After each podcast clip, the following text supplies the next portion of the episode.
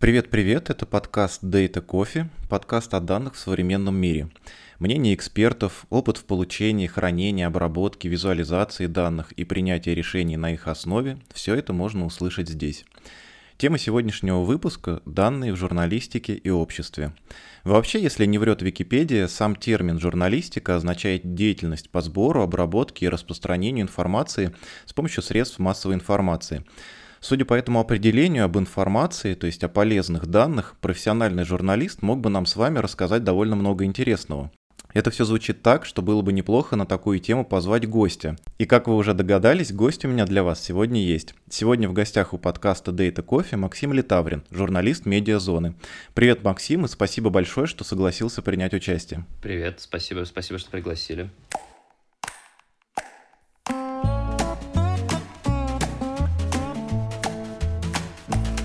Перед тем, как перейдем к основной теме, у меня будет пара вопросов на немножко другую тему, с которой просто обязан начинаться каждый гостевой выпуск подкаста Data Coffee. Готовясь к этому выпуску, я наткнулся на статью от британского издания Пресс-Сад о потреблении кофе, которая была опубликована уже достаточно давно, около 7 лет назад, но от этого она не менее интересна. Издание это проводило опрос среди целых 10 тысяч специалистов из различных профессий, и аж 85% опрошенных заявили, что пьют минимум 3 чашки кофе в день. Как ты думаешь, какая профессия возглавляет список из самых пьющих кофе в результатах этого опроса? Хм. Ну, стереотипно я знаю, что полицейские очень любят пить кофе, но это скорее, скорее американские полицейские, знаешь, вот этот вот uh-huh. э, кофе и пончик. Ну, я думаю, журналисты тоже могут дофига кофе хлебать. Ну, по результатам опроса этого британского издания, действительно, журналисты заняли первое место э, в самых, среди самых пьющих кофе профессий. Скажи, по твоим ощущениям, журналисты действительно много прям кофе пьют? Ну, знаешь, я давно, давно не видел своих коллег.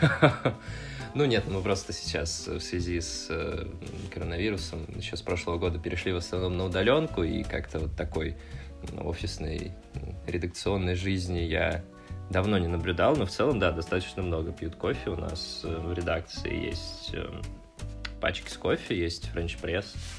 Я дома тоже пью много кофе, но я обычно не запариваюсь и пью этот гранулированный, растворимый который. Вот. Мне что-то лень. Угу. Ну, то есть ты тоже в этой кофейной движухе, да? Да, да, да. Ну, мне, мне нужен от, мне от кофе только кофеин нужен, поэтому я, по поводу вкуса я не, не совершенно не, не притязателен. Такое большое потребление в журналистской среде связано с тем, что нужно быть бодрым и сосредоточенным, да? Ну да, да и вообще журналисты, они как-то падки на на разные, э, разные вещества, которые влияют на психику. Ну, я сейчас не, не про что-то незаконное, скорее, ну, там, никотин, алкоголь, э, кофеин, все это. Ну, профессия временами бывает довольно стрессовая, поэтому люди таким образом поддерживают в себе жизнь. Не сказать, что это очень здоровый образ жизни, не сказать, что это правильно, но такое есть. Угу. А какой больше всего ты напиток пред, предпочитаешь э, из приготовленных из зерен кофе? Я пью обычно капучино. Просто, просто кофе с молоком. Я, я совершенно не кофеман. Я его просто потребляю. Очень практичное отношение к кофе, да? Да, очень практично. Ясно. Ну ладно, можем, наверное, переходить к основным нашим темам.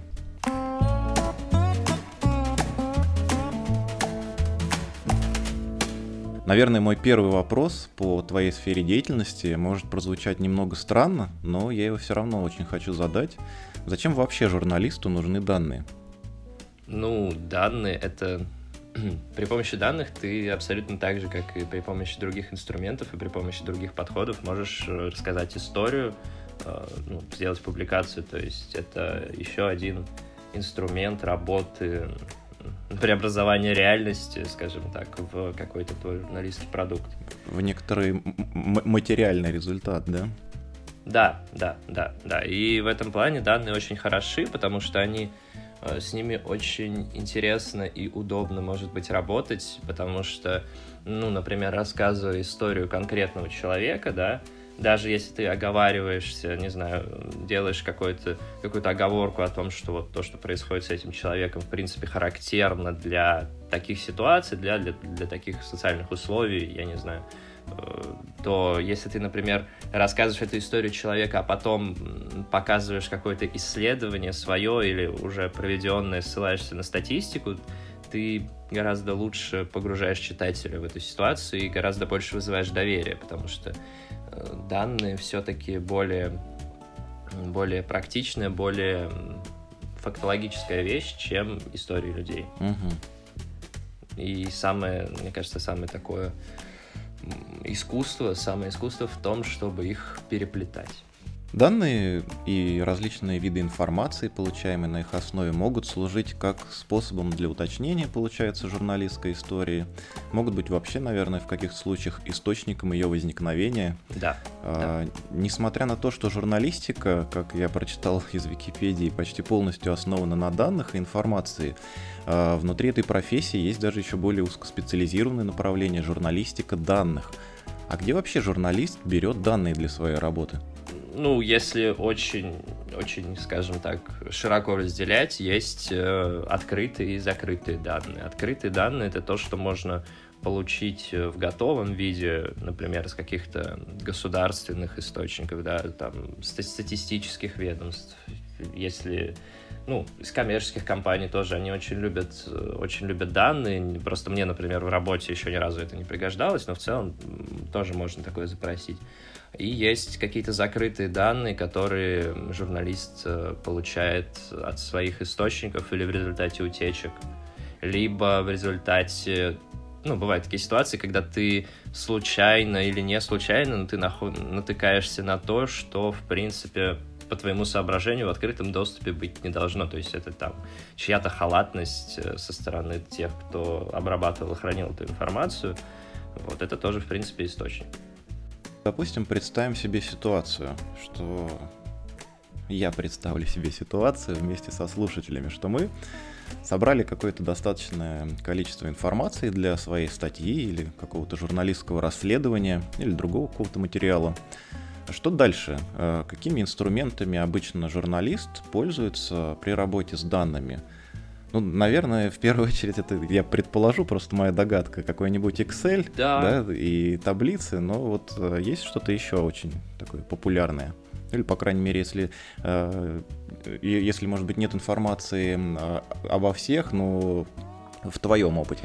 Ну, у меня не сказать, что очень большой опыт дата-журналистики, и я, по крайней мере, не сталкивался. Я знаю, что такое существует, да, но я не сталкивался с какими-то очень большими наборами данных, с которыми неудобно было бы работать в Excel. Я знаю, что это такой очень entry-level инструмент, да, ну, Excel, Google, Google таблицы, но пока меня в работе он, в принципе, устраивал. То есть э, это может быть, это могут быть какие-то дополнительные программы для того, чтобы чистить э, данные не внутри Excel, потому что э, там не все инструменты есть.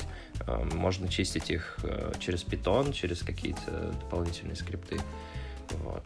Но в целом основная, основная работа с данными, вот по моему опыту, происходит там. Я, я говорю, я знаю, что наверняка есть журналисты, которые работают с очень большими массивами, у них там, наверное, свои инструменты, но я еще с таким в работе не сталкивался. Вот. Если мы говорим про черновую, какую-то черновую визуализацию тоже можно сделать в Excel. Ну, то есть просто для... Я, насколько знаю, никто такое не публикует. Это просто вот для себя, чтобы понять, э, чтобы запланировать какие-то графики.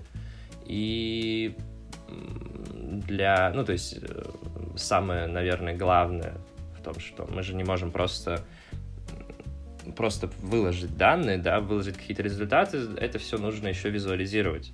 Вот. И для визуализации есть э, Flourish, например. Я им не пользовался, но я знаю, что коллеги пользуются. Либо э, можно делать графики самим, если это какие-то статичные графики, картинкой, например, да, они не те, которые можно встраивать в страницу, то можно просто отдать, э, отдать какой-то черновой нарисованный график дизайнеру, который, ну, в каждом издании есть дизайнер, там, штатный или не штатный, который просто красиво это все оформит. Э, вот, ну, парсят, собирают данные при помощи питона чаще всего, потому что он довольно несложный и очень хорошо подходит для таких целей, для работы с данными, для сбора данных. Вот такие инструменты. Угу. А вот этот Flourish, это сервис какой-то, да? А, да, да, это сервис. А, я, я говорю, я им не пользовался, но, наверное, скорее всего, там есть бесплатные и платные варианты. То есть, если ты делаешь бесплатно, то, может быть, там будет какая-нибудь watermark или что-то в этом роде. Кстати, по поводу Google таблиц, это тоже, да, хороший очень инструмент. Я натыкался еще и от Google тоже есть э, Google Data Studio. Это такая штука, там в ней именно можно подключаться даже к самим э, таблицам э, своим и строить какие-то дашборды, графики, бар-чарты и прочее. И вроде этот инструмент абсолютно бесплатный у Гугла. Хорошо. Э, данные у нас собраны, обработаны каким-то софтом, там, может быть, в таблицах, может, еще каким-то образом, да.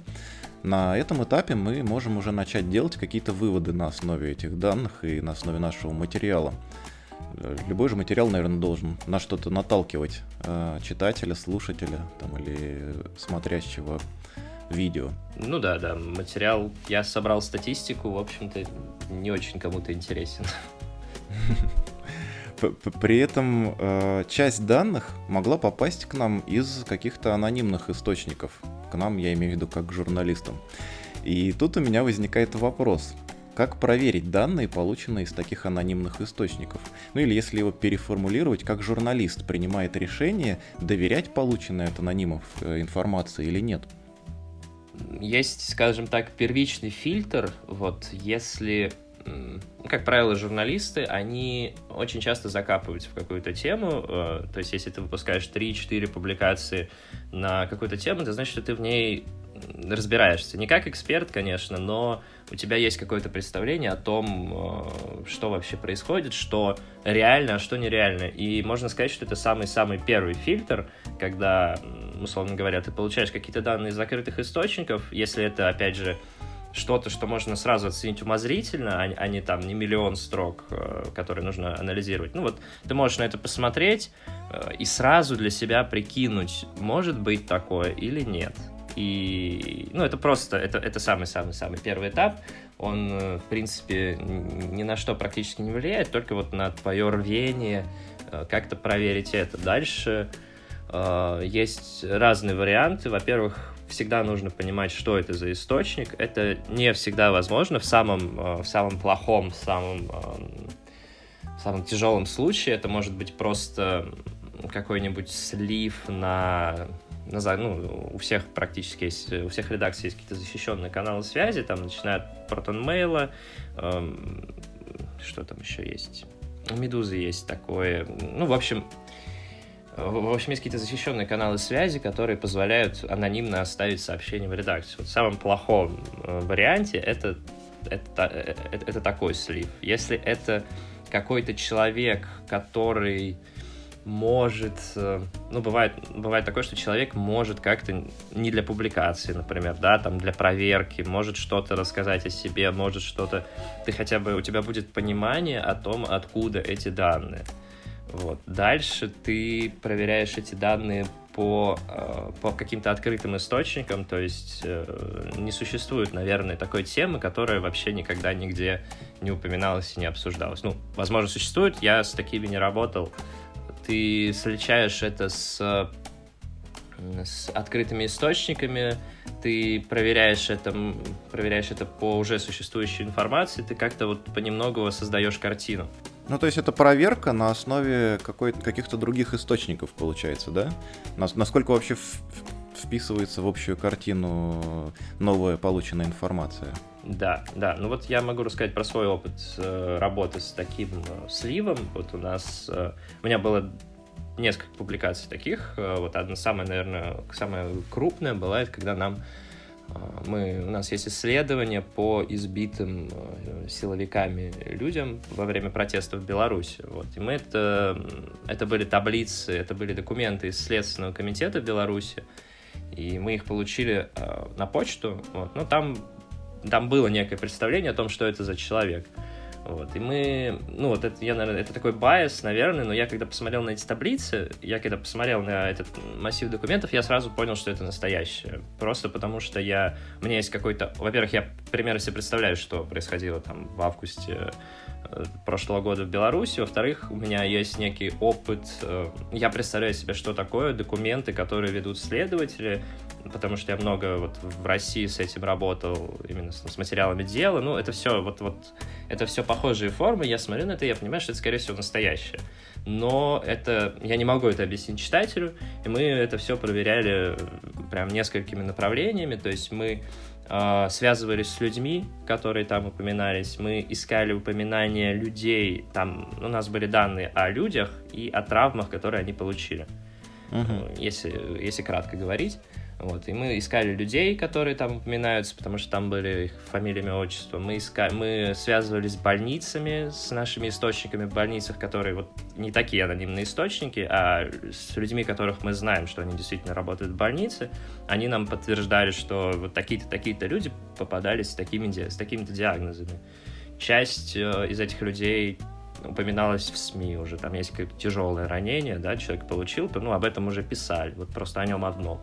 Вот, и вся эта информация совпадала. Плюс мы через, опять же, источник, другой источник в Следственном комитете, мы спросили, а возможно ли такое, попросили его посмотреть на эти документы, он посмотрел, сказал, что да, действительно такая отчетность ведется, это действительно вот документы, скорее всего, вот оттуда-то, оттуда-то он нам сказал, но мы не стали это публиковать, потому что, на наш взгляд, общественного интереса в том, откуда, из какого подразделения Следственного комитета мы это получили, нет, плюс это могло э, подставить наш источник, а в Беларуси с этим все очень строго.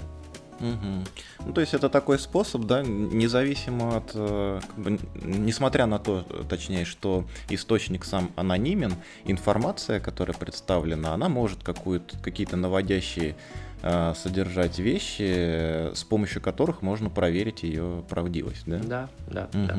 А в случае неанонимных источников э, все проще или наоборот сложнее? Ну, источники, они, опять же, бывают разные. У меня не очень большой опыт общения с источниками, он даже довольно скромный, потому что мы в медиазоне мы достаточно скептично относимся к публикациям по источникам в целом но бывает такое, что есть, uh-huh. есть, например, вот если ты долго занимаешься, публикуешь какую-то информацию в какой-то сфере, у тебя уже есть источник э, в этой сфере, ты понимаешь, что это за человек, ты с ним, например, несколько раз общался, э, ты, возможно, даже знаешь его имя, скорее всего, так и есть. Э, ты просто ну, не подставляешь его, когда публикуешь какие-то свои материалы, чтобы вот его там, не знаю, не уволили или не задвинули по службе. И если ты понимаешь, что это за человек, он тебе присылает какие-то данные, в принципе, уже... Это не значит, что их не нужно проверять, все данные нужно проверять, безусловно, но у тебя хотя бы уже какое-то понимание о том, что это за данные, откуда они взялись, они, оно есть. Ну, я вообще, когда думал сам над этим вопросом, мне в какой-то момент начало казаться, что э, если источник не анонимен, то иногда это может даже усложнить ситуация. Ну, может быть, это я думаю о себе как о совершенно ужасном журналисте, потому что я не являюсь журналистом, да. Но если какой-то человек, который предоставил информацию, скажет там, или это будет известно, что он там занимает какой-то пост или еще что-то, э, меня может это наоборот смутить и какой-то заранее там авансом дать доверие информации от него полученной. И я, я бы, наверное, подумал, что анонимная информация в данном случае проще и легче в работе с ней, потому что дальше идет проверка фактов, а нет, нет некого кредита доверия человеку, от которого эта информация поступила. Ну, наверное, это просто я плохой журналист. Ну нет, нет, в этом есть, в этом есть доля логики, действительно, ну, если представить просто ход мысли, да, вот журналиста, который получает э, информацию от неанонимного источника, да, э, ты действительно вот, вот в своей голове, вот ты действительно будешь доверять э, этому больше. Просто потому что, ну, так устроена человеческая психика. Все люди, да, если ты долго общаешься с человеком, даже на какие-то рабочие темы, ты, в принципе, так или иначе начинаешь ему доверять. Но это твое личное отношение, это работа твоего головного мозга. Но как бы работа есть работа, и хороший журналист отличается от плохого тем, что он все тщательно проверяет и может себе сказать, типа, да, вот, да, действительно, я с этим человеком, например, общался уже какое-то долгое время, он меня ни разу не подводил, но я все его данные проверю так же, как, как проверил бы, если бы я их нашел на дороге. Ну да. Так, ну, есть еще поднаправления, касающиеся данных, там всякая инфографика, аналитика и прочее. Там что-то строится, как мы вот сказали, на закрытых данных, что-то на открытых, всем доступных данных. И Вообще, ну, на мой взгляд, по моему сугубо личному, да, субъективному ощущению, журналист это вроде бы такой человек, который своим анализом информации, своей аналитикой должен стремиться помочь обществу, узнать какие-то новые грани процессов, которые в этом обществе происходят. Но если вдуматься, то при подготовке своего материала э, журналист может сознательно о чем-то умолчать, а на чем-то другом, например, сделать акцент более удобным. Как вот в такой, слуш... Э, в такой ситуации слушателю, зрителю или читателю можно доверять самому журналисту и информации от него поступающей? Ну, во-первых, есть такая вещь, как репутация, репутация издания, репутация конкретного журналиста.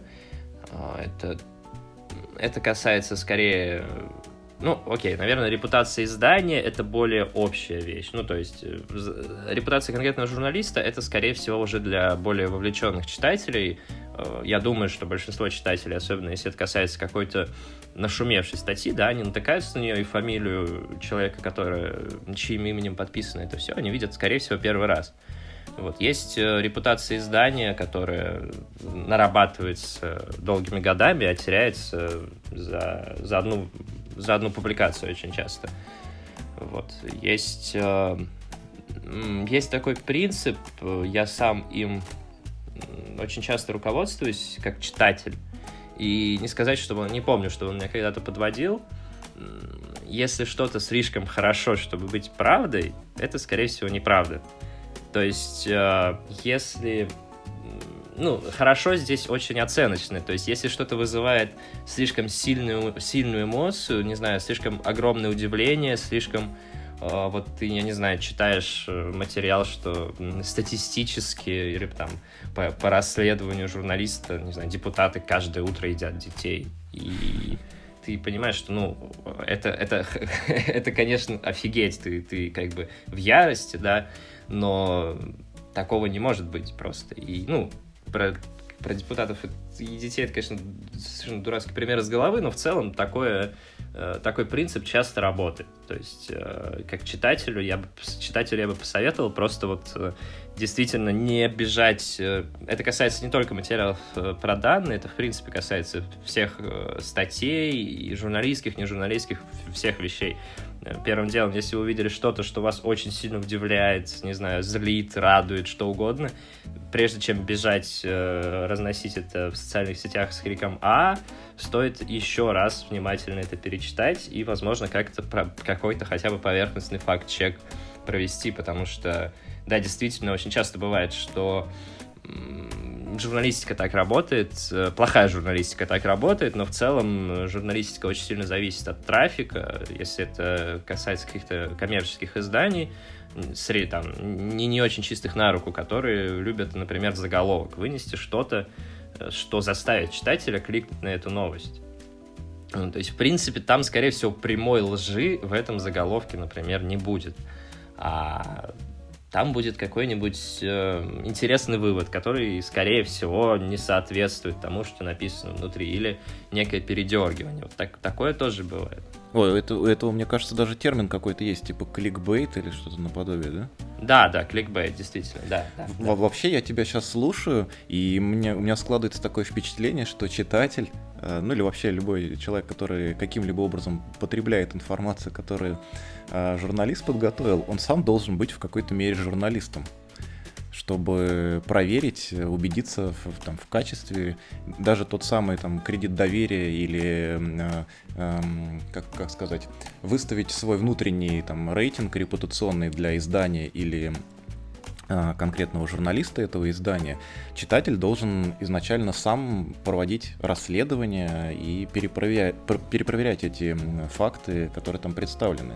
Ну, это не, не то, чтобы он должен. Я думаю, что это все зависит от степени вовлеченности человека в потребление такой информации. Я знаю, что очень многие люди любят читать новости, любят читать статьи, то есть они делают это постоянно, следят за Эм, за многими материалами, которые публикуем мы, публикуют коллеги. Есть люди, которые просто изредка это читают, но какой-то базовый подход к информационной гигиене, я думаю, должен быть у всех. И это касается не только журналистов, это касается, в смысле, касается не только читателей журналистики, да, а в целом, ну, любой контент в интернете сейчас Сейчас контента очень много, и, ну, и там тема борьбы с так называемыми фейковыми новостями, она очень, очень актуальная, да, то есть э, западные корпорации задумываются об этом, вводят какие-то меры, и это, это, это сложно, и нельзя просто, просто брать и потреблять э, информацию. Вот ну, ты, кстати, в своей мысли тоже использовал тот же самый глагол, что должен читатель э, что-то такое делать, да. А, ну, значит, должен. Вообще, наверное, дол- должен человек э, тот, который хочет узнать правду, а не тот, который хочет заблуждаться. Ну, я просто это все сейчас говорил именно с читательской точки зрения. Ну, это да, не да. значит, что как бы это не значит, что только читатель должен это выяснять. Разумеется, на журналисте э, гораздо больше, там, в тысячу раз больше каких-то обязанностей по проверке информации, по э, выдаче достоверной информации и прочее. Ну, просто я сейчас это все э, вскрыл как как какую-то фигуру, которая вроде бы более-менее понятна. То есть, конечно, качество статьи в первую очередь зависит от журналиста, от редактора, от издания и как бы ни, ни от кого больше. Если журналист обманул источник, журналист виноват. Если журналист обсчитался, не знаю, сделал неправильный вывод, это журналист виноват. Как бы, если читатель это нашел... Обманул читателя. Да, да. Ну, сам обманул виноват, читателя, да? сам виноват. Если ошибка неумышленная, несерьезная, в принципе, бывает. То есть можно как-то это исправить, написать обновление. Извините, дорогие читатели, мы не смогли сложить 2 и 2. У меня был похожий, был похожий инцидент.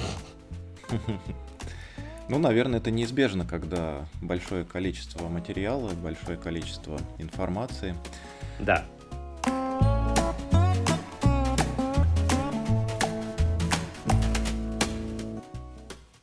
Я немножко хотел плавно перейти э, к вопросам политики. Когда-то Ротшильд, разбогатевший на владении знанием, которого не было у других, сказал такую фразу, которая, мне кажется, сегодня известна каждому. Тот, кто владеет информацией, владеет миром. Вот применима ли эта фраза к политике, на твой взгляд, и что дает политику владение информацией, то есть возможность по своему усмотрению разглашать или скрывать известную ей или ему информацию? Ты знаешь, я думаю, что с появлением интернета, с появлением миллионов, миллионов, миллионов источников, ценность информации как таковой а, скорее снизилась. И когда информации очень много, мы сейчас говорим не про какую-то закрытую информацию, если мы сейчас говорим про информацию в целом, да, закрытая информация, важная информация, отдельная тема, я думаю, что она всегда, там, всегда будет примерно одинаково важной. Но если мы говорим про более открытую информацию, то мне кажется, что сейчас важнее стала не сама информация как таковая, а ее интерпретация, то есть выводы, которые Э, делает, например, политик или которые делают за политика, если он сам не хочет, не может или обращается к кому-то за помощью. Но политик же может э, делать выводы или какую-то э, информацию подавать обществу на основе не только открытой информации, но и, но и какой-то закрытой, которая известна только ему, там в силу положения. Ну это тогда это тогда вопрос э, вопрос доверия к этому политику. И, и вопрос репутации опять, да? вопрос репутации, да, но я бы политикам доверял еще меньше, чем журналистам, если честно. Ну, я, конечно, тут э, не, не объективен, потому что я сам журналист, и я считаю, что я стараюсь работать, по крайней мере, добросовестно. И на политике, ну, у них другие цели. Но ведь и журналистов тоже недобросовестных достаточно. Бывает, бывает, это правда. Мы стараемся их... Э, у нас достаточно жесткая внутривидовая конкуренция. Временами мы очищаем стаю. Давай перейдем э, к фактической информации. Вот э, лично я считаю, что факты невозможно как-то защитить авторским правом. Факт это просто уже нечто свершившееся. Вот мы, например, живем на планете Земля. Разве можно это закопирайтить или как-то утаить? Это просто вроде бы факт. Ну или другой пример. Там, сегодня утром солнце взошло над Москвой в 4.04. Это все случившиеся факты, ни у кого вроде бы не возникает мыслей закрыть или каким-то образом утаить эту информацию. Но вот немного пример другой, который тоже вроде бы является фактической информацией. Количество вакцинированных от коронавируса, например, в России. Тут уже по какой-то причине меняется подход. До конца даже сегодня непонятно точное количество там до человека, потому что на уровне даже там речей официальных лиц происходят э, периодически какие-то нестыковки. Получается, что доступ к данным сегодня дает ранее немыслимый простор для манипуляции общественным мнением. Во многих странах, и Россия тут не исключение, недобросовестные люди этим пользуются и прикрываются при этом иногда всякими там выдуманными причинами, а иногда там каким-нибудь национальным интересом или чем-то таким. Эта возможность, на мой взгляд, в принципе существует из-за того, что у людей разный доступ к информации и вот некоторым таким фактам. Но существует и противоположный подход к раскрытию информации, так называемый open government или открытое правительство – вот э, можешь ты рассказать, что это такое и какая от него может быть для общества польза? Ну, ты знаешь, что в России существует, существовал проект открытого правительства. Ну, мне кажется, он не очень. Да, его удачно. основатель, да, его основатель и куратор не очень удачно закончил. Он сейчас, это Михаил Абызов, он сейчас в СИЗО Лефортово находится, в, в так называемом СИЗО ФСБ под следствием. Уж я не помню, что это ему вменяет, но все не очень весело. Вот. А в целом, это, конечно, я, конечно, как, как журналист, как э, интересующийся процессами, как читатель, я горячо поддерживаю инфо горячо поддерживаю намерение или концепцию, которая даст мне как можно больше информации, но тут надо понимать, что я думаю, что тут тоже появляется другое поле для манипуляции. Вот э, ты смотрел сериал Чернобыль? Это, это HBO. Да. Помнишь, там был такой э, заместитель председателя КГБ, по-моему, он сказал эту фразу про «A state must keep its secrets», угу. про то, что государство должно хранить свои тайны.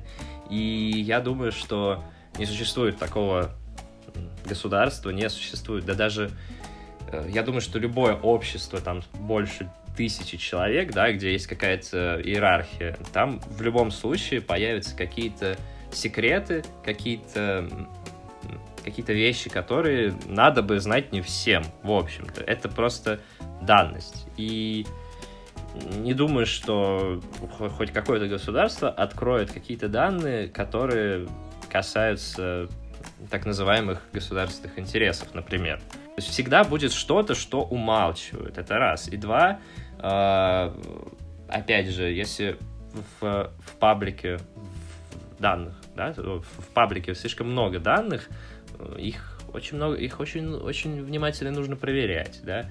А, это, это тоже огромная дополнительная работа. Э, тоже зависит от репутации, скажем так, государства. Доверяют ли люди государственным органам? Вот я думаю, что в России, например, с доверием к государственным органам сложилось, ну, не очень. Вот под тем же темпом вакцинации упомянутым мы можем сказать, что, ну, видимо, люди не очень верят вот в прививки отдельно, ну, вот в целом как-то государству, мне кажется, что большинство людей как-то так боязливо не доверяют и хотят пройти мимо. Вот если бы Россия послезавтра выложила в России достаточно много открытых данных, к слову, наверное, забегая вперед, но а, большинство из них какие-то бестолковые. Вот. Но если бы Россия послезавтра выложила в открытый доступ там, все, не думаю, что кто-то бы... Конечно, это была бы сенсация, шок, но не думаю, что кто-то бы просто взял и поверил в это, не, не перепроверяя каждый пиксель, каждый байт с лупой. Ну вот э, из минусов э, то, что ты сейчас сказал, это открытие информации может привести к, э, к ухудшению положения какому-то на международной да, арене. То есть э, как-то использованию этой информации ну, я не совсем про это, нет, нет. Я, я просто про то, что существует какая-то информация, которую я думаю, что не раскроют никогда и ни при каких условиях. Э, то есть концепция открытого правительства, она всегда конечна. Угу. И вот эти вот так называемые интересы государства понятие растяжимое, так как, как, как, как, как экстремизм, например, да, который можно натянуть много на что. Ну вот, да. что такое интересы государства? А, а черт его знает. Вот, э, может быть, количество привитых в России тоже это государственная тайна. Просто мы об этом не знаем. Да, просто мы об этом не знаем. Еще, еще минус, какой мне пришел э, в голову на этот счет по отношению именно к профессии журналиста. Если будет э, очень много информации и данных, которые распространяет само государство, и при этом представим себе да, сферическую, сферического коня в вакууме, что государство этот имеет хороший рейтинг э, у своих граждан и хорошую репутацию представители государства имеют. И это на самом деле может быть минусом для журналиста. Мне кажется. Без работы останемся. Да. Ну, если представлять это совсем-совсем как сферическую, сферического коня в вакууме, когда государство само может э, опубликовать и облечь это в какую-то форму и при этом остаться полностью непредвзятым, да, ну, не знаю. Это вообще, по-моему, не, нереальная ситуация абсолютно, но теоретически, да, тогда бы журналистики данных было бы меньше что делать. Вот. Ну вот ты не журналист, ты читатель, ты когда-нибудь заходил, не знаю, на портал открытых данных? Нет. Вот. Но вот он существует в России. Я туда тоже практически не захожу. Я просто знаю, что он есть. Я там искал пару вещей. Э, вот есть, есть отдельный, например, в Москве портал открытых данных, есть федеральный портал открытых данных.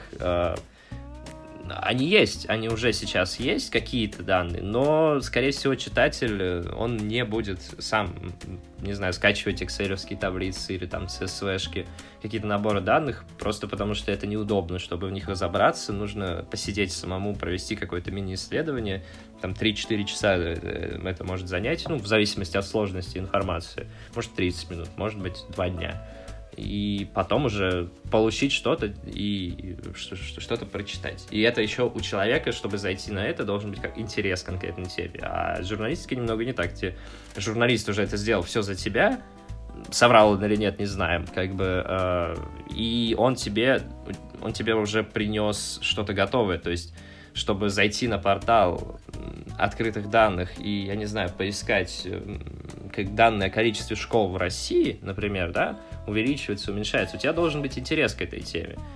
А если ты просто идешь, э, не знаю, шагаешь по интернету, шагаешь по Твиттеру, и ты видишь э, статью о том, что количество школ в России уменьшается там, за последние 10 лет, то у тебя не было интереса к этой теме, ты никогда об этом не думал, но ты это ты в момент, в момент того, как ты видишь заголовок, тебя, ты, ты думаешь, ну, интересно, я не знал, что количество школ уменьшается. И ты как бы сам заходишь и читаешь. Вот если бы государство, скажем так, делало такие вот публикации с какими-то выводами, да, с какими-то, то есть не просто выкладывал в открытый доступ все-все-все таблицы, там, не знаю, наборы данных и так далее, а вот если бы это, это ну, это нужно прям, знаешь, что государственное издание какое-то, не знаю, студия инфографики, там, при открытом правительстве, которое бы все, все это обрабатывало и делало. То есть, в принципе, выпускало что-то похожее на журналистские публикации. Ну, может быть, даже какие-то более серьезные исследования, и при этом мы бы знали, что оно нас не обманывает, и,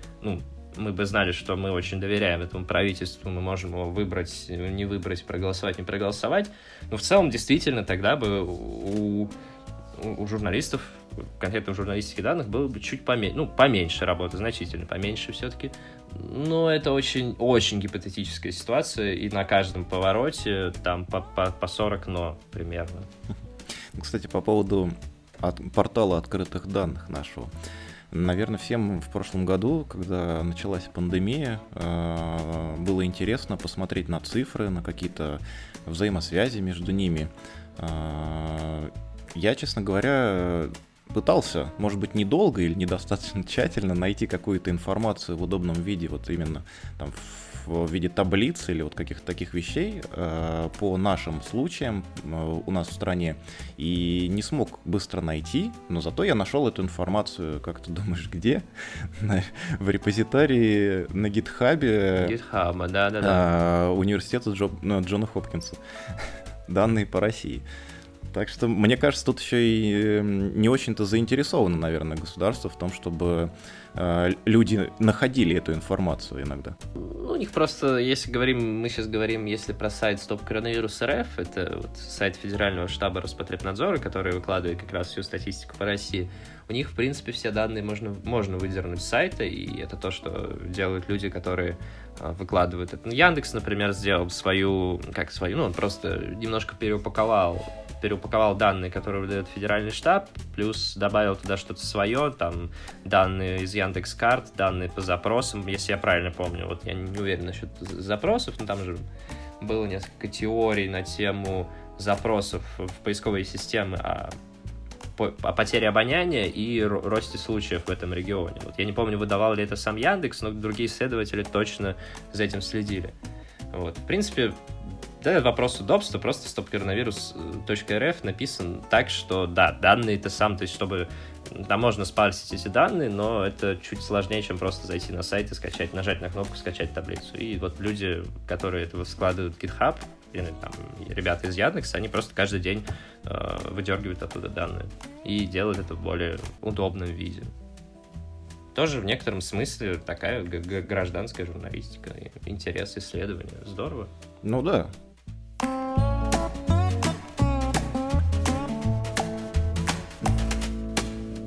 А как ты считаешь, какие вообще данные должны быть открытыми и свободными для использования всеми гражданами страны, а, но при этом, допустим, в нашей стране сейчас таковыми не являются?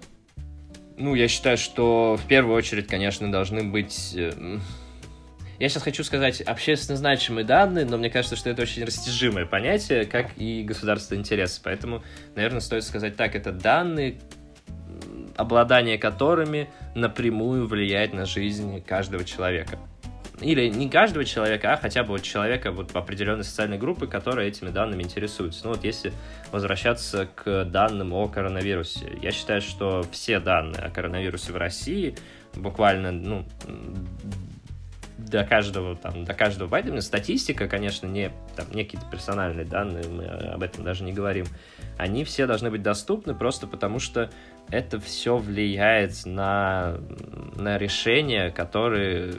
Сейчас, я думаю, что все уже немного устали от пандемии, уже, в принципе, все выходят из дома, да, но э, буквально, наверное, в прошлом году э, человек мог принимать решение о том, идти ему куда-то, не знаю, возвращаться ли ему в офис, вообще что ему делать, ехать ли в какой-то отпуск, если там что-то еще не закрыто, на основе данных о том, сколько сейчас заболевших, сколько сейчас насколько, насколько сейчас больницы вообще забиты. То есть это все очень важно, и это все действительно влияет на, на жизнь людей. Вот, ну, то есть, а коронавирус это достаточно тяжелое заболевание для тех, кто э, имеет какие-то хронические заболевания, для тех, кто в возрасте. То есть это буквально может повлиять на жизнь в самом широком смысле.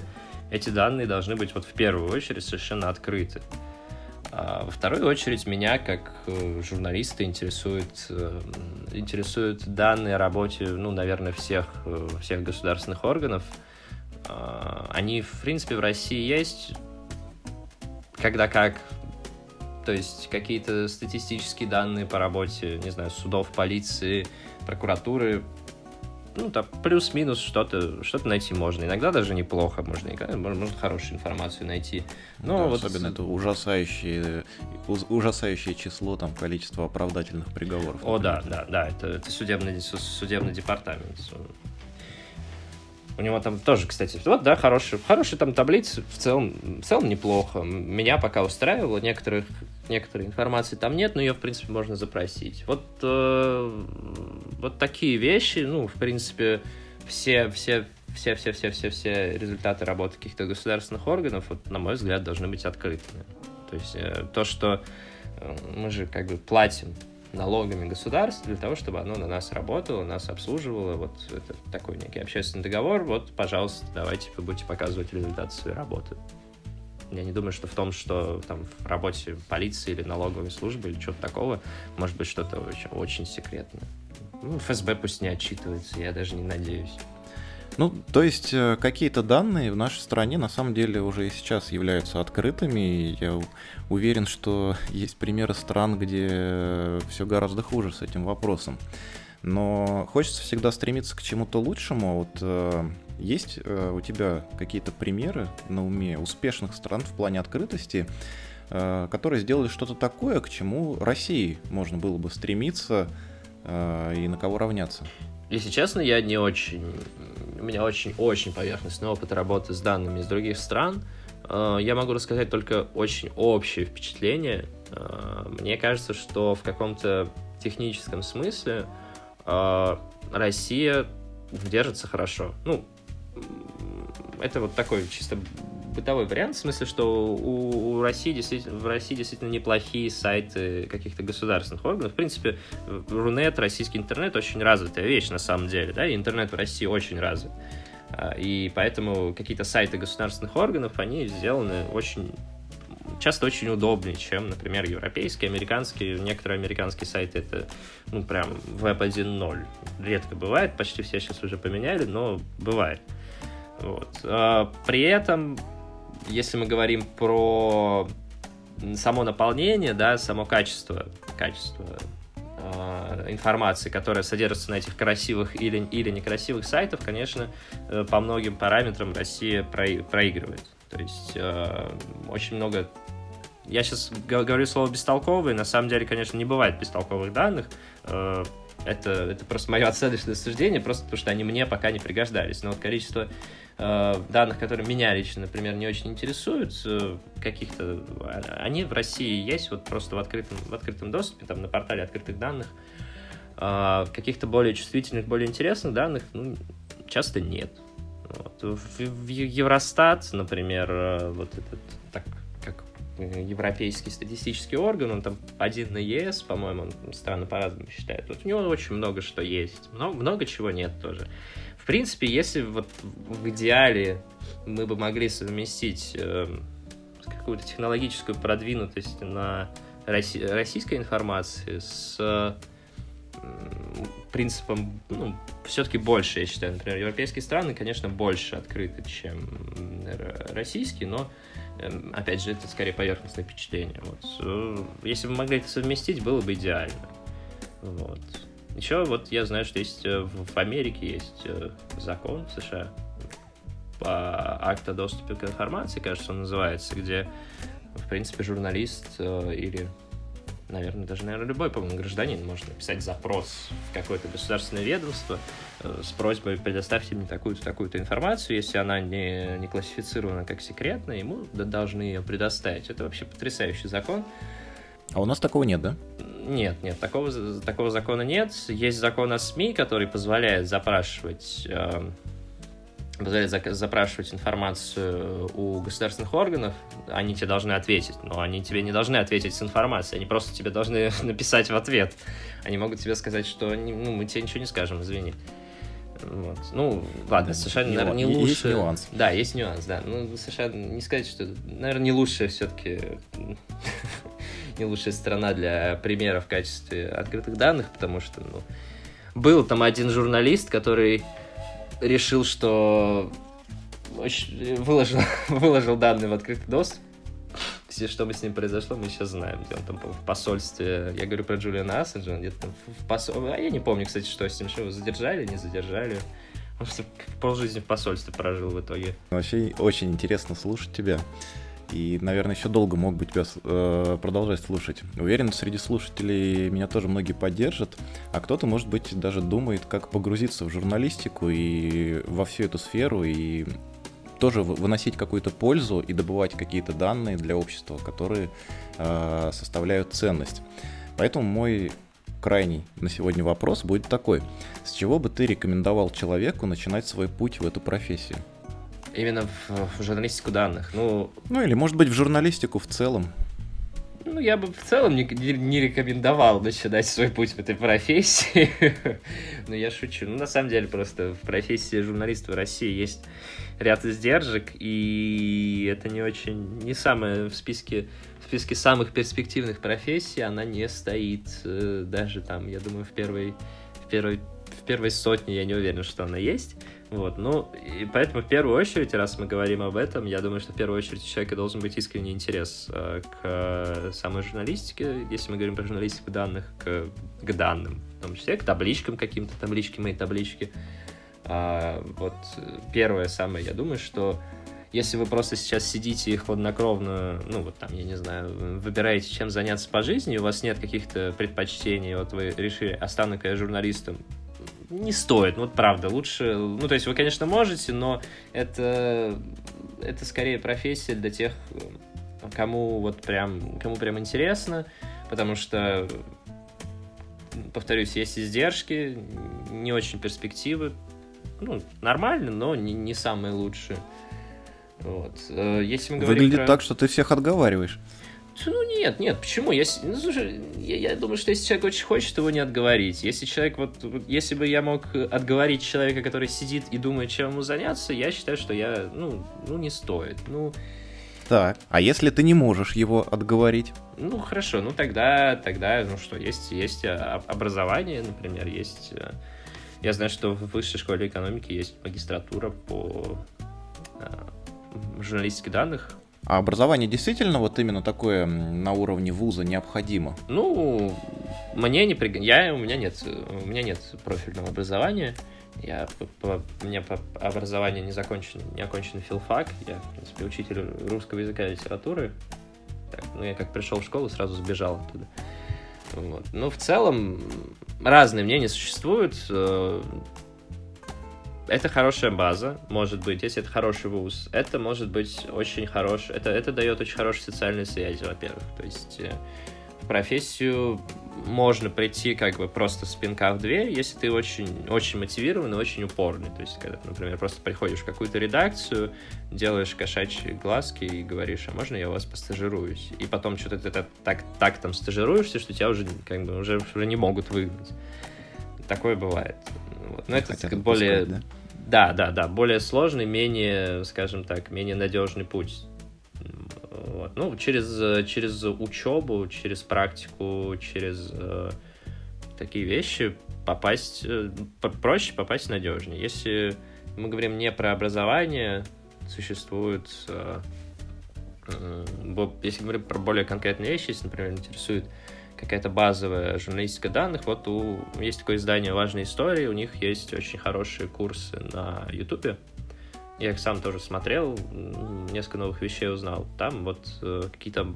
Если вы, например, журналист и хотите, думаете о том, чтобы поработать с данными, вот э, журнали... у важных историй есть хороший курс по работе с Excel, по работе с э, Блин, я забыл сейчас название программы. Ну, в общем, программы, которые можно чистить наборы, наборы данных. Там даже какие-то уроки базового питона есть, но вот я их еще не смотрел. Ну, я думаю, что они хорошие. Вот, такие... Потому что ну, репутация хорошая. Да, да, потому что репутация хорошая, да, именно.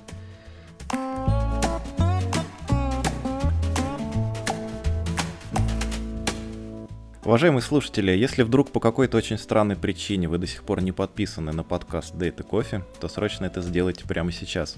Кроме того, не забудьте обязательно поделиться новым эпизодом с друзьями и коллегами. Хочу напомнить всем, что обсудить уже вышедшие эпизоды или предложить темы для будущих выпусков можно в нашем чате в Telegram. Найти ссылку на него можно в описании под каждым эпизодом, ну либо просто выполнив поиск по названию этого чата Data Coffee, нижнее подчеркивание чат. Максим, спасибо тебе большое, что пришел. Очень интересные темы сегодня затронули, и было безумно интересно узнать твое мнение и опыт. Спасибо, спасибо, что позвали. До новых встреч, уважаемые слушатели. Я побежал заваривать себе свой любимый горячий напиток. Услышимся с вами через неделю.